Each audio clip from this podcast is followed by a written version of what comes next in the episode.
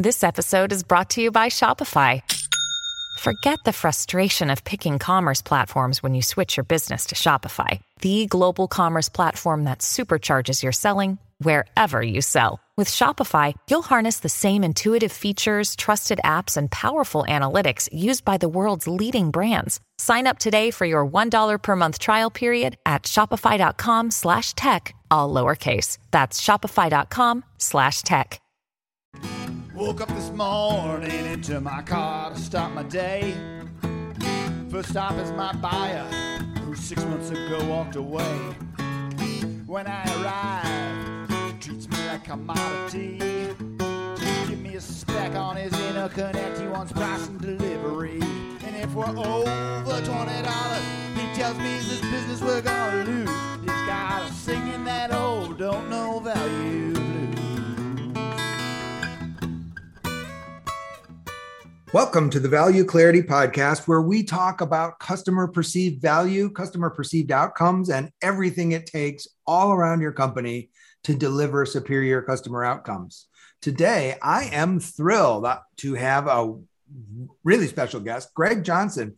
Greg is the CEO of WebCheck Security, a company that works nationwide doing cybersecurity in a lot of different forms. Greg, welcome. Hey, thanks, Mark. I do feel special being here today. So thank you for that introduction. Really thrilled to have you. You know, we'd met a month or so ago when you were down being a speaker, and I said, I got to have this guy on my podcast. Thank you. So tell us a little bit more about WebCheck Security. You can do it more justice than I can. Okay, thank you. Well, true to your book and your thesis and the training that you deliver, Mark, we deliver business enablement.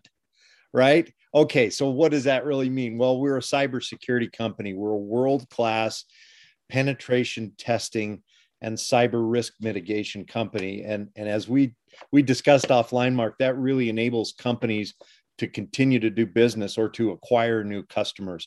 One way to kind of condense what we do for the layman, because a lot of people don't understand that concept of penetration testing.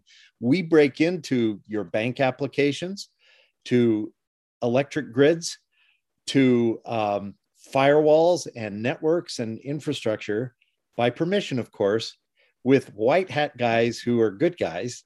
They're actually engineers, and they document everything they can find so that at the end of the day, they make our clients better. So that's what we do, number one.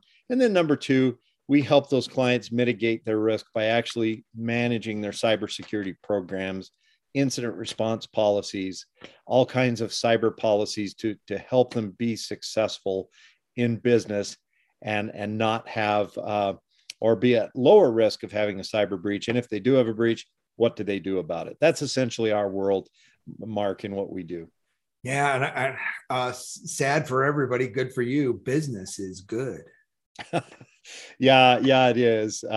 You know, we met at a webinar, as you know, not long ago, and at that time, the big thing was the Colonial Pipeline and the meat supply chain hack. And since that time, there have been a dozen others. Unfortunately, it's nonstop, and so fortunately for us, we get to help our clients to be better, to enable them to continue to do business or to recover if they have been breached and they just need help and a good cyber QB to throw the football. You know, so you say business enablement. Sometimes that's business survival. A lot of companies fail when they get penetrated the wrong way. Yeah. It's true. I'll never forget, you know, when I first got into the cyber market, it was through what you call the PCI world, and that's the payment card industry, right?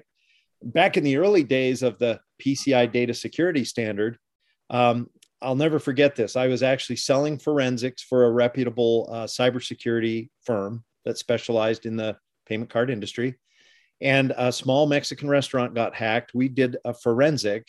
This was down in, I think it was New Mexico, somewhere in the Southwest. And MasterCard fined that little restaurant $85,000. That was just MasterCard. And I remember they went out of business and it impacted me. That was a sad story.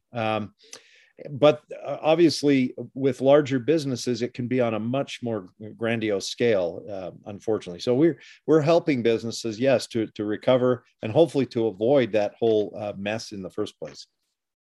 And so, you know, I harp on people not to talk about what you sell, but talk about what your customers buy. And you said it really well: business enablement, business existence, business survival. And so you've got white hat folks trying to keep ahead of, or at least keep pace with, the black hat folks.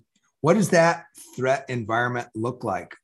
Who are the bad guys nowadays? Well, gosh, you know, what's interesting about that, and what a lot of people don't realize, is that some of our sometimes allies, but often not, Russia and others, China and North Korea, there is a such thing as nation state hacks. These groups have become very organized. There's also organized crime has gotten into the picture. So there's this whole thing called the dark web. If you think of an iceberg, you know, you only see the top of it. That's the internet. But then down underneath the water, there's this dark web that you use a Tor Onion browser to get into, and other things that can kind of obfuscate your IP address, and you can sneak around. But there's whole toolkits of malware and ransomware that you can buy, that organized crime and other bad actors can purchase to go out and start hacking. But yeah, I just want to say that we got to be wary. Our corporations are under attack. China wants to become the dominant factor in commerce in almost every vertical. And so they steal IP. And when I say they, I don't mean the good people of China in general. I mean the government. And then Russia's doing similar things. This is not a, you know, right-wing conspiracist theory thing either. It's a, you know, I've been to FBI briefings and I read the articles. A lot of these groups are like Revel and Sandworm and others. They're known by different names, but a lot of them are backed by ultimately the Russian government or Chinese government. So that's just a brief landscape of, you know, who they are and what's happening. So they're pretty good at what they do. They have access to world-class tools. They share world-class tools with each other. So it's kind of crazy that you need to mitigate those risks. Absolutely. And, you know, unfortunately, some of those world-class tools were developed by our own NSA, and they leaked and they got out. And so variations and tweaks of those are hacking our own citizens. But right, Mark. So when I say that we provide, you know, business enablement and the ability for clients to acquire customers, that's really what it's all about. We help to identify what those risks are. We can, for example, Mark, you and your listeners, think about, you know, every week you go in to your banking app, right? And you make transfers, you make sure you see what your balance is. Well, you don't want bad actors getting in that. And banks have taken great leaps to, you know, with multi-factor authentication and those kinds of things. But apps are basically composed of ones and zeros, right? Somebody's programmed them and they can be deconstructed. So what we do in this whole business enablement cyber process is we help with these engineers to go in and identify what I would call the low-hanging fruit, those peaches of vulnerability that if the hackers and their tool sets, you know, run scans and they find out, that's a problem. Let's start exploiting this application, that they'll do so, right? So we help identify that, write the reports. You know, these are handwritten, I mean, not a word, but they're handwritten reports. They're not just running scanning technology and spitting out a report. These are all customized engagements with these white hat engineers. And they help at the end of the day to make these companies better and help them to fix their problems. Can I give you an example, Mark, of how how this kind of translates into business enablement? We had a customer that was a mortgage company, and this is one of many really cool stories, but they went out and landed a deal with Costco, right? We all love Costco. Costco offers cool products, but they also offer travel and mortgages and water heaters. And so if you're one of these companies doing business with Costco, you're connecting to their network and their systems or their, acceptance or their EDI. And so you've got to prove that you're secure. That's part of the diligence that the Costco onboarding team has with you as their client. And so this client came to us and said, look, we have to be in alignment with the New York State financial cyber regs, which are pretty steep. Otherwise, Costco won't do business with us because they do business in New York, right? So we sent in what we call a FISO, a fractional information security officer. Most companies don't have them. Even about 38% of the Fortune 500 don't have them, right? It's crazy.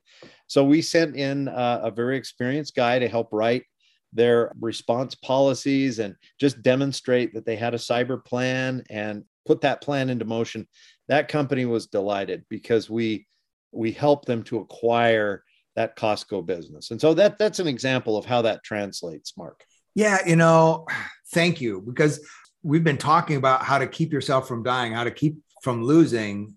And that story tells you that this is about acquiring a new customer, getting a new customer relationship, because some customers insist on this level of competence. And as you said, a lot of companies don't have that level of competence to begin with.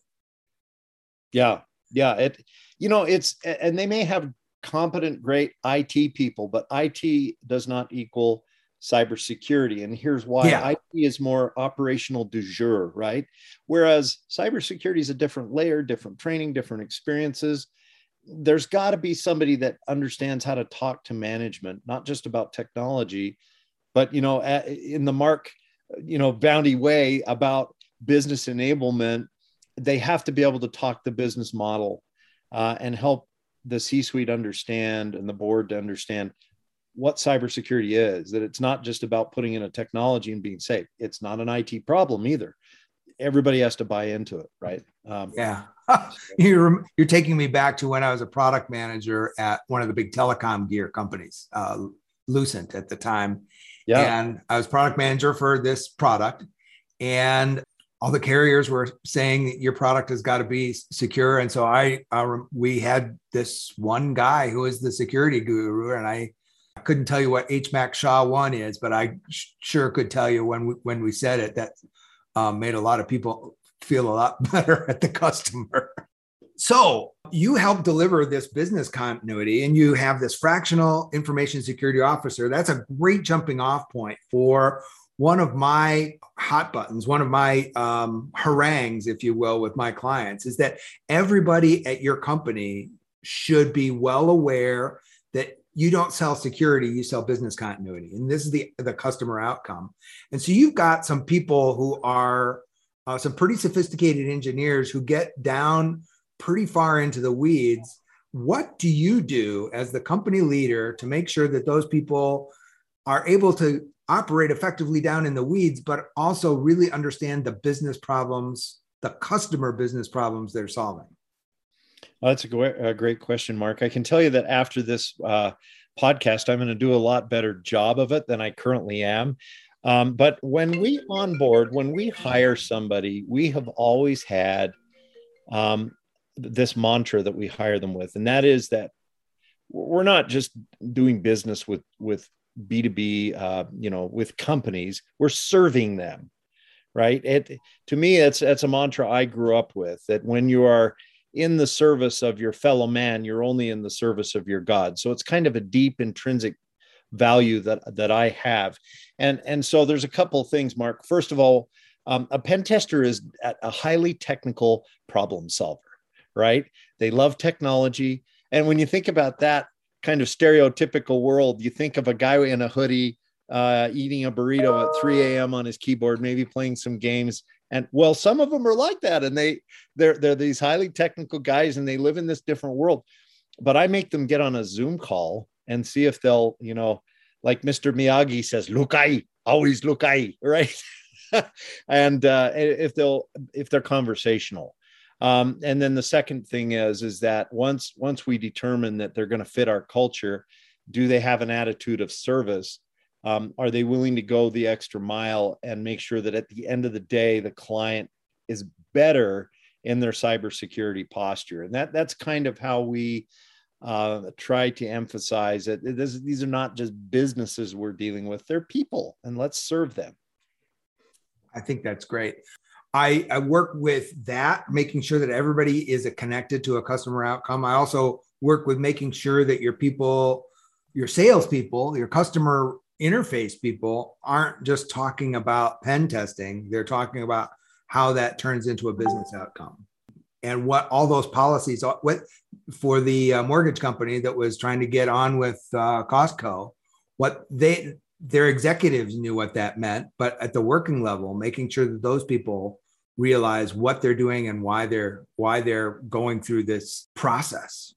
Yeah. And a lot of that comes with the people who liaise the most with the client. And that is our practitioners, these engineers or these highly skilled former or current CISOs that we lease out, right, to our clients. We tell them that the business objective here is that this client here, I'll give you another example. This particular client has a 7-figure contract on the line with a number of healthcare institutions. So your job, practitioner, is to help assess that system, articulate the risk, but also help them to land that contract by articulating the roadmap and that their cyber program is sound, right? Now, it may not be sound, but he helps them to get there. So understanding that objective for the client, that it's not just about, ho-hum, I have to go do an assessment and write a report. No, I have to help this client land and retain this 7-figure healthcare contract. That's how we approach that. And when you do it that way, do you think that helps you with your price negotiations? Oh, absolutely. I mean, the client realizes that, they're not going to be dickering around so much on price because they realize that there's a huge value. There's a reason they've come to us, right? Yeah. When I was young, the salespeople who would go through that conversation saying, this is what it means. This is the 7-figure contract that we're trying to help you land and save. I thought that was the aggressive salespeople, and that was just their style. And you should try to succeed without doing that yourself if you weren't comfortable. But turns out that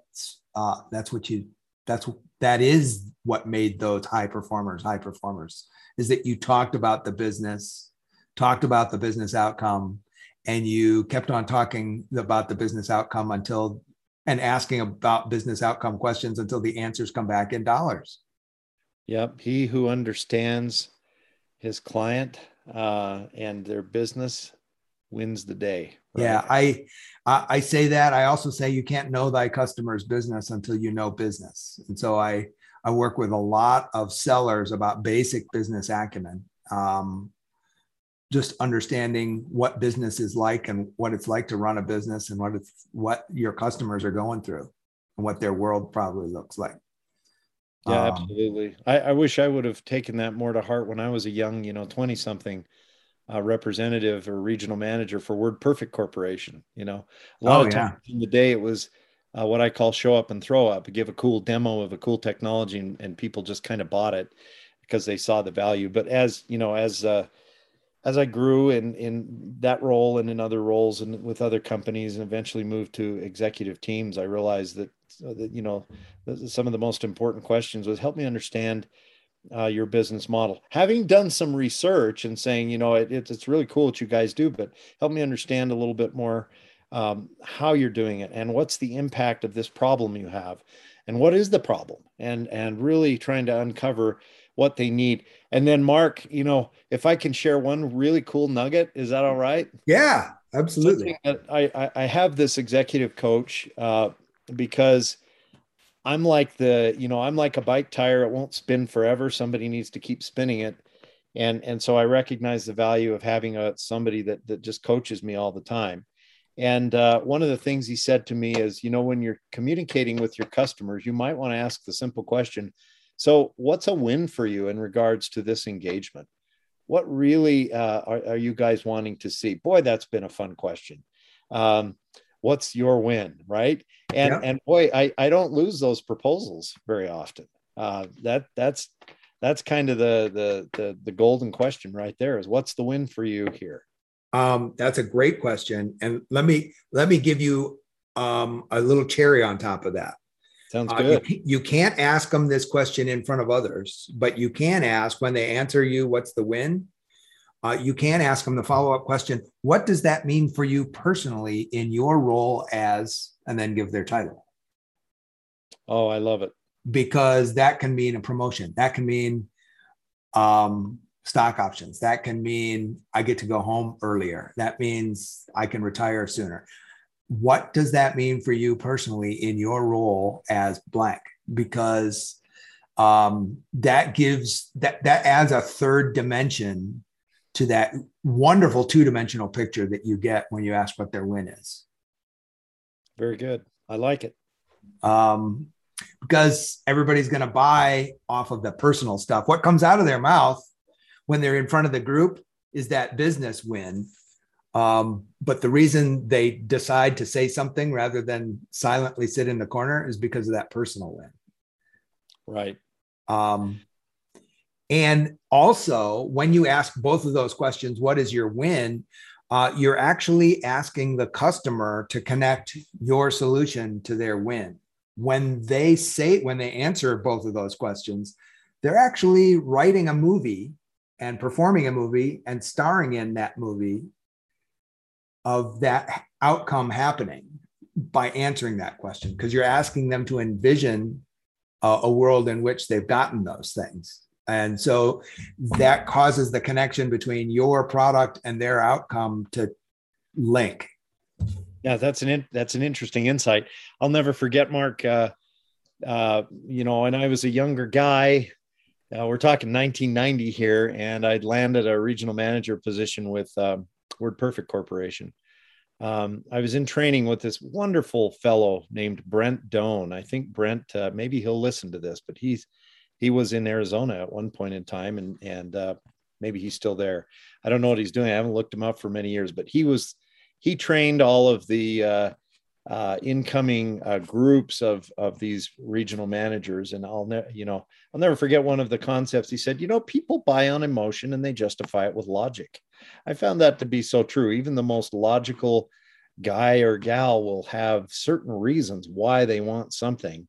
Yep. And so they tend to mold their experience and then justify it later. So if I think you're absolutely right, Mark, you understand what their win is, then that's it. And to everybody out there, it can be really uncomfortable to ask what that personal thing is.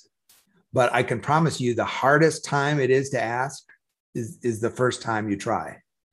After you ask and somebody appreciates it and they tell you what's happening, first of all, you've got some trust with them, that they trust you with some personal revelation. But you realize it isn't that hard. People are usually happy to share it if you ask the right way. And it gets easier, and it is the magic. And you have to learn how to ask. You can't just say, what is the emotion that you're going to buy on? You have to ask the question worded like, what does this mean to you personally? Because that kind of gives somebody with reservations permission to bail out and go to the business outcome. But most of the time, if you've got some sort of a personal trust and you're asking it in private, they'll at least crack the window open to what the personal thing is that they're really thinking about. Absolutely right. Absolutely. So what have we forgot to talk about that you'd like to make sure that we get out here? Well, just that one of the differentiators for us, Mark, is we don't just do pen testing or cyber risk mitigation. We do world-class pen testing and cyber risk mitigation. And again, it's about the person and serving the individual and not just a cold entity. We have a very scoping quality control process or delivery process from scoping the engagement, which is the very initial onset. We care about what is their win, what is it they're trying to achieve, under what framework. Is it for HIPAA risk? Is it for payment card, or is it for something else?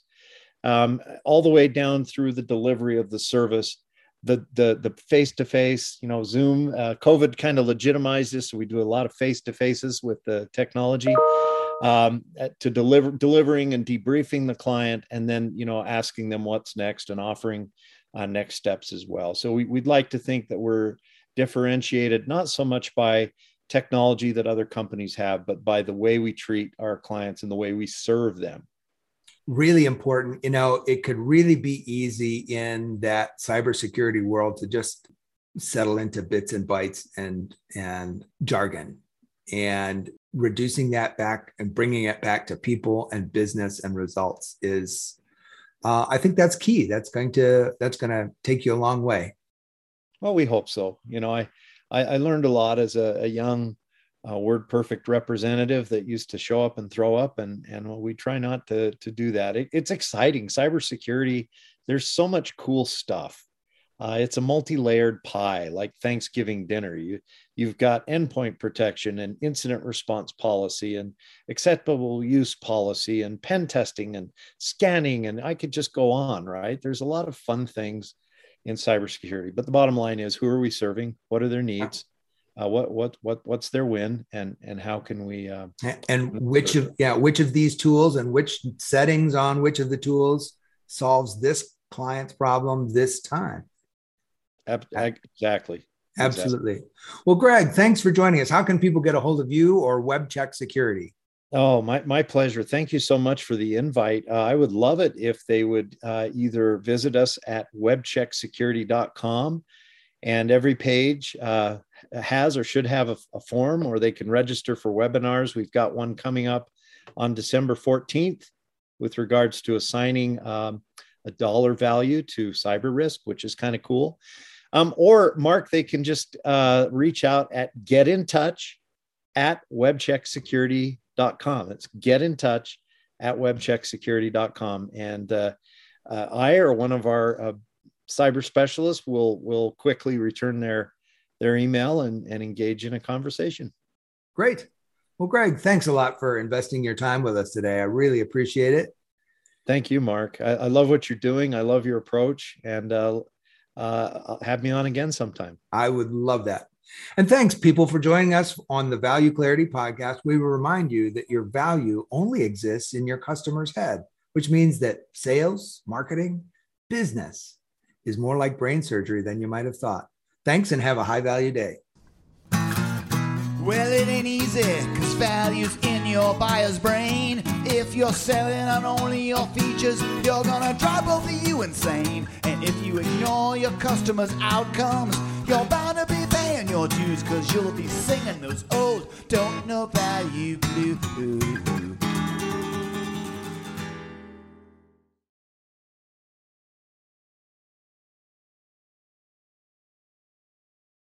This podcast is a part of the C-Suite Radio Network. For more top business podcasts, visit c-suiteradio.com.